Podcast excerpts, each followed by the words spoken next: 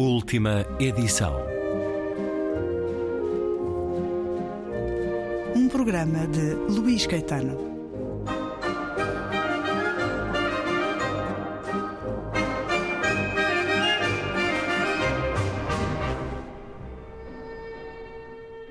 Regresso à conversa com José Luís Garcia, responsável pelo ensaio e seleção do livro Mário Domingues, A Afirmação Negra e a Questão Colonial, livro com a chancela Tinta da China. Nestes anos, 1919-1928, que retrato faz do preconceito racial em termos da sociedade portuguesa e na legislação, na lei?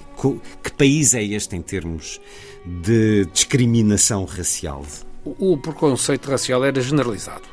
Isso, o, o, livro de cunho autobiográfico de Mário Domingos, chamado O Menino entre Gigantes, que é um romance Sim. muito importante e que dá vontade de ler depois de atravessarmos este devia seu pertencer ensaio. a qualquer plano nacional de leitura do nosso país. Mas não está disponível neste momento. Uh, não, ele está esgotado. Portanto, necessita, evidentemente, de uma reedição e necessita que lhe se dê importância.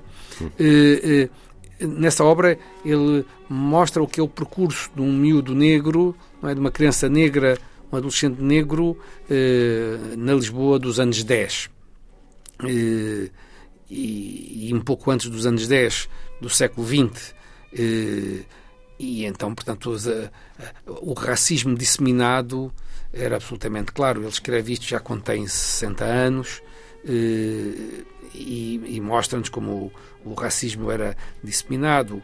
Eh, eh, chamavam-lhe Preto da Guiné, eh, quando era criança, eh, escarumba, enfim, uma série de impropérios e, outras atitudes subterraneamente ou, eh, racistas, digamos assim, que os próprios não se davam conta. Ele veio escrever, aliás, um, um conjunto de três crónicas notáveis sobre um tipo racista especificamente português, que ele chamou Anastácio, seja, ele construiu um tipo à moda queirusiana chamado Anastácio, que é o racista não racista. Ou seja, o racista que não tem consciência do seu próprio racismo.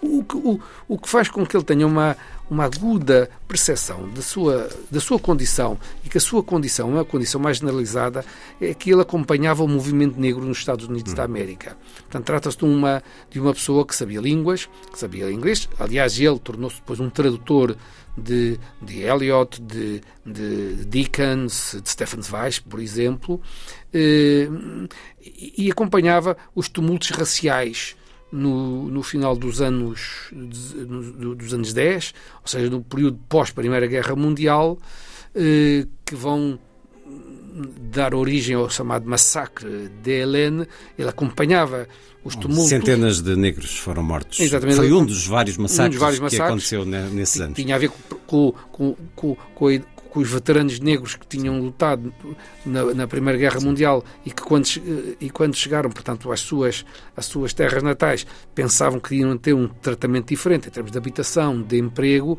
e, e, e pelo sangue derramado, nada disso vai acontecer. Portanto, é um... Corriam rumores de que eles iam uh, uh, fazer barbaridades aos barbaridades. brancos, aquelas coisas que, mais uma vez, não são muito diferentes daquilo que vimos Exato. nos Estados Unidos há Nem um mais. ano e tal. Ele acompanha esses, esses, processos, em particular no ano 19, portanto, quando tem 20 anos, quando, acabados de fazer, e vai articular notavelmente, precisamente, a situação dos, dos, dos negros dos Estados Unidos da América com o problema da colonização portuguesa e com a questão de São Tomé e Príncipe, de onde a, da mãe dele, portanto, eh, foi levada, contratada à força. E o primeiro ler... texto chama-se precisamente Colonização. Vou ler um pouco desse, de um desses textos com o Anastácio, essa figura modelar de muitos portugueses à época. É um texto publicado a 16 de agosto de 1921 na imprensa livre e tem por título Perigo Negro. Dizia-me há dias o Anastácio, com aquele ar doutoral que tomam todos os semi-analfabetos, quando, ao fim de alguns anos de roubos legais, conseguem amontoar alguns milhares de escudos no cofre forte. Meu amigo, o mundo está sendo ameaçado por outra canalha pior do que a russa. Sim, é verdade, meu caro. Os negros, lá os da sua raça, isto sem querer ofendê-lo, porque você é muito bom rapaz e amigo do seu amigo, estão se portando muito mal para com os brancos. Esquecem assim os ingratos fomos, nós, os brancos, que lhes levámos a civilização e o bem-estar. Que seria dos pretos se nós, os portugueses, principalmente, não tomássemos conta de África e não a fizéssemos prosperar?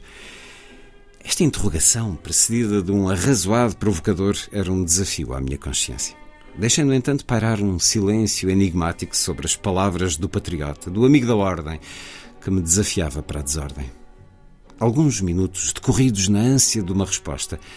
Anastácio prosseguiu afagando a pesada cadeia de couro que sobre o seu ventre volumoso reluzia. Não sei se você sabe que os pretos estão deitando as mãozinhas de fora. Um patife de um tal Moisés Negro está dirigindo de Monróvia a propaganda subversiva contra os brancos, a quem a África tanto deve. Os tipos já possuem uma companhia de navegação com três navios. A cidade de Kinshasa conta com 15 mil negros civilizados. Falam em separatismo, em independência, como os desordeiros dos irlandeses, o diabo. Que me diz você, seu jornalista que rabisca nos jornais e mete a ridículo lá na imprensa livre toda esta subversão este arrojo? Outro silêncio pesado, asfixiante. Foi a resposta que Anastácio obteve. Um remorso subtil apossou-se do abastado comerciante da nossa praça. A sua linguagem tomou então um tom de condescendência, de um favor de um Deus para com os seus fiéis.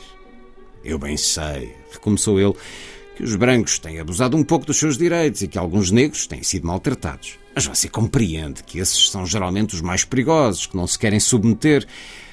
Isso, porém, não dá direito aos negros a revoltarem-se contra os brancos, que pretendem apenas civilizá-los.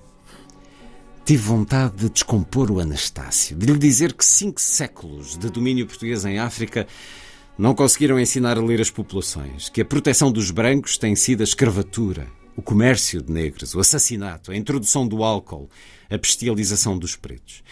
Quis dizer-lhe ainda, mas não.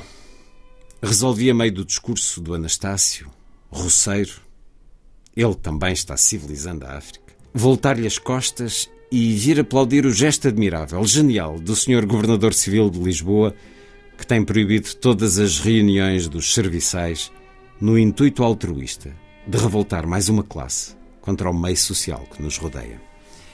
Para além da escrita absolutamente notável, este espanto de há 100 anos as coisas uh, serem tão espelho de muito do que do que há hoje e há não muitos anos esta argumentação de que do papel benfeitor do colonizador, que afinal de contas deixou lá estradas, deixou serviços, deixou educação e saúde, mas escondendo muitas vezes o rancor e o ódio racista, como vimos nesse crime hediondo contra Bruno Candé há não muito tempo. Um notável conjunto de textos que nos mostram o que era Portugal há 100 anos, um Portugal que nos ajuda a conhecer melhor a atualidade da sociedade portuguesa.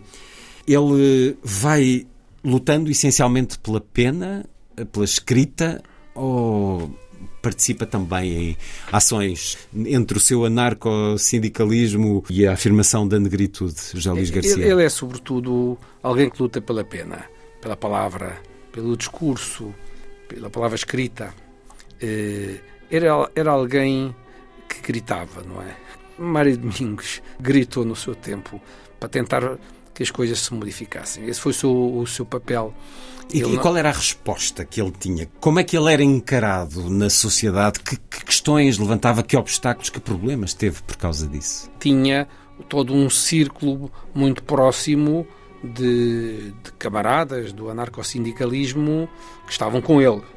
Uh, e ele, desse ponto de vista, teve um papel de grande lucidez e também interação com Cristiano Lima, o Ferreira de Castro, o Alexandre Vieira, o Pinto Quartim. Portanto, nós temos aqui uma pleia de, de, de líderes da classe trabalhadora, de, de escritores, de jornalistas eh, que estão em interação com ele, sendo que ele é, é, é realmente a voz mais destacada nesta, neste domínio, mas todo este grupo era, digamos assim, uma, uma pequena elite cultural e intelectual que, naquele período tão turbulento e tão difícil, não é? Não, não nos esqueçamos que estamos num período pós-Primeira Guerra Mundial, eh, enfim, com, com, com enfim, com um morticínio tremendo que representou, um período pós a gripe espanhola, um, enfim, um período ligado aos tumultos negros nos Estados Unidos da América,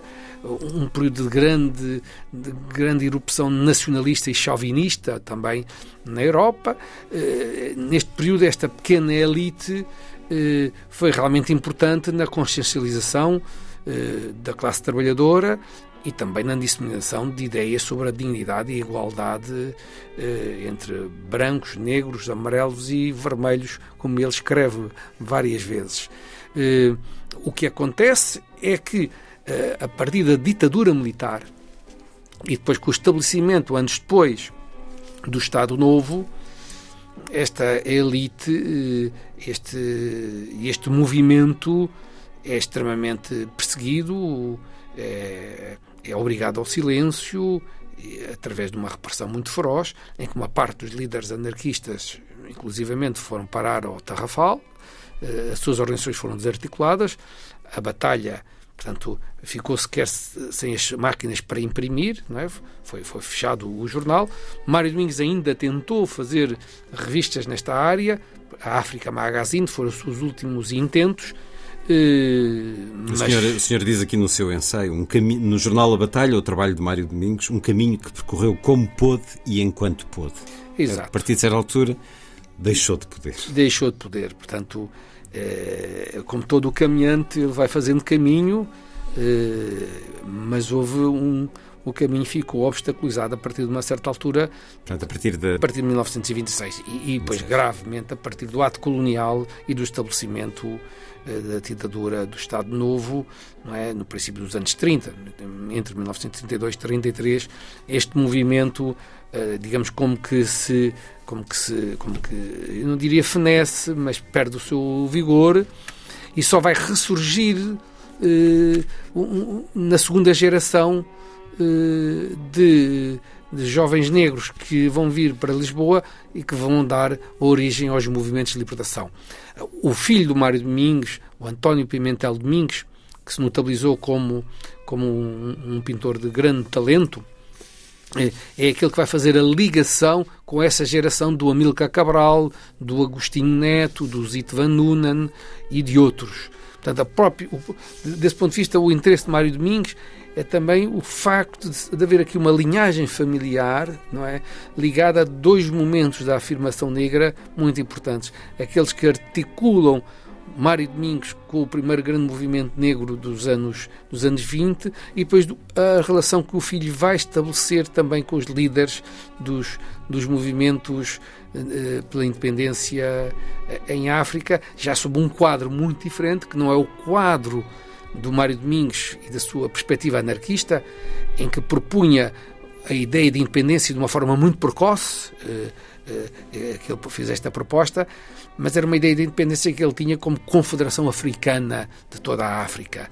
Não tinha uma visão, digamos assim, de nação a nação, hum. enquanto que a outra geração vai ter uma perspectiva diferente, uhum. muito herdada já da tradição marxista e, melhor dito, marxista-leninista, eh, a partir das teses da questão nacional eh, e colonial de Lenin. Portanto, essa geração portanto, vai ter, digamos assim, uma virada teórica e prática muito diferente do período do, do Mário Domingos. Essa é a razão porque o Mário Pinto Andrade chama esta geração a geração dos proto-nacionalistas tivessem-nos escutado. A África, esse continente tão rico e ao mesmo tempo tão rico de, daquilo que está no solo, mas ao mesmo tempo tão destruído pelo que os homens fizeram nele. José Luís Garcia, responsável pelo ensaio e seleção de textos do livro Mário Domingues, A Afirmação Negra e a Questão Colonial, textos de 1919 a 1928, uma edição tinta da China a conversa para continuar no próximo programa da última edição.